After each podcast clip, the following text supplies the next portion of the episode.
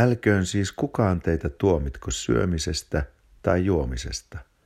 Älköön myös minkään juhlan tai uuden kuun tai sapatin johdosta, jotka vain ovat tulevaisten varjo, mutta ruumis on Kristuksen.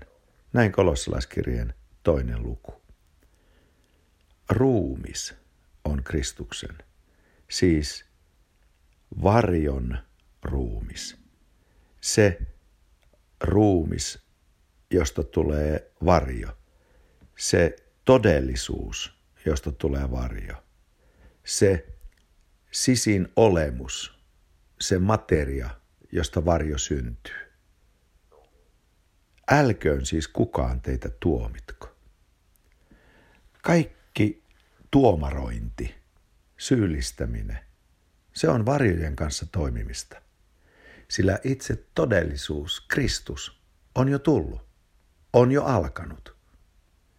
Kaikki syyttely, toisten syyttely, kaikki minun päälläni toisten laittama syyttely tai itse itseni päälle laittamat itsesyytökset, varjoja. Sillä Kristus on jo anteeksi antamus. Hän ehti jo kuolla. Hänen kauttansa julistetaan anteeksi antamus. Hän jo otti päälleen kaikki synnit. Hän jo otti päälleen sen syytöskirjelmän.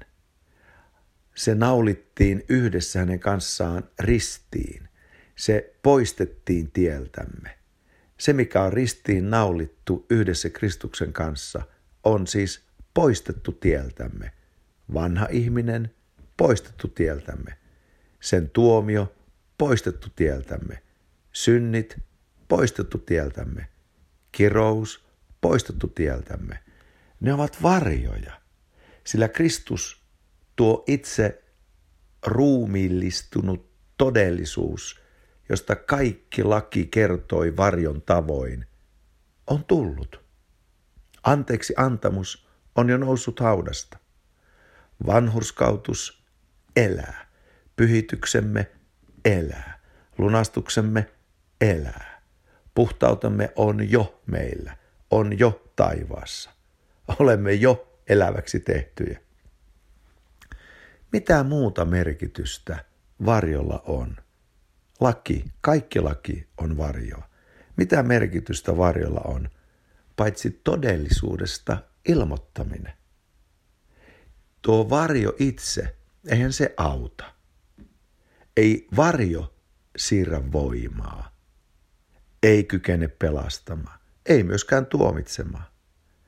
Ei kykene antamaan anteeksi. Ei myöskään hukuttamaan. Ei varjo kykene viemään taivaaseen, eikä myöskään lähettämään helvettiin.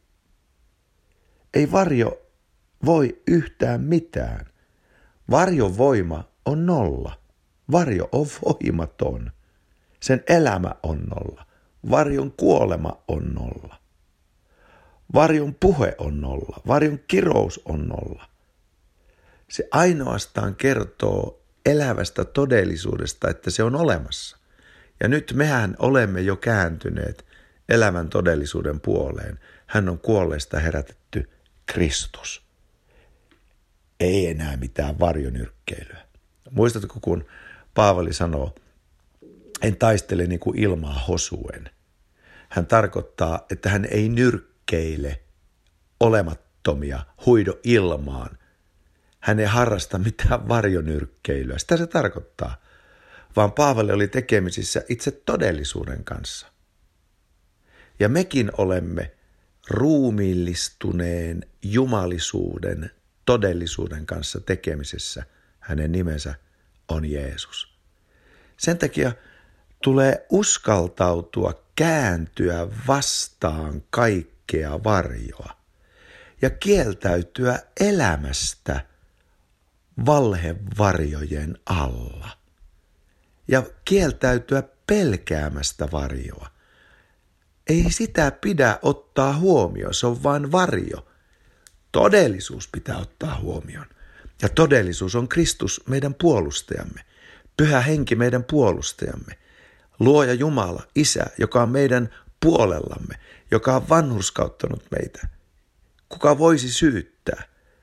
Jeesuksen Kristuksen verenvoima on valtaisa. On mielenkiintoista, että psalmissa 84 sanotaan, Herra Jumala on aurinko ja kilpi. Se on mielenkiintoista. Aurinko on tuo valonlähde, jonka seurauksena varjot tulevat. Itse asiassa tämä koko nykyinen maailma on kuin varjo.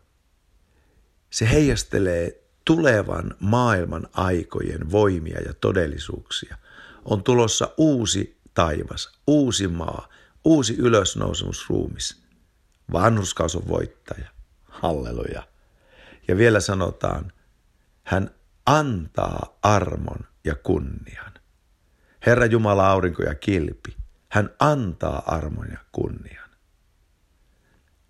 Meillä on kuin kahden istuttava sohva koko ajan allamme, tukeva noja, armo ja kunnia.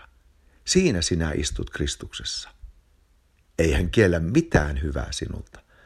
Siunaus sinulle, voima sinulle, joka tulee todellisesta Kristuksesta, jonka Jumala herätti kuolleista.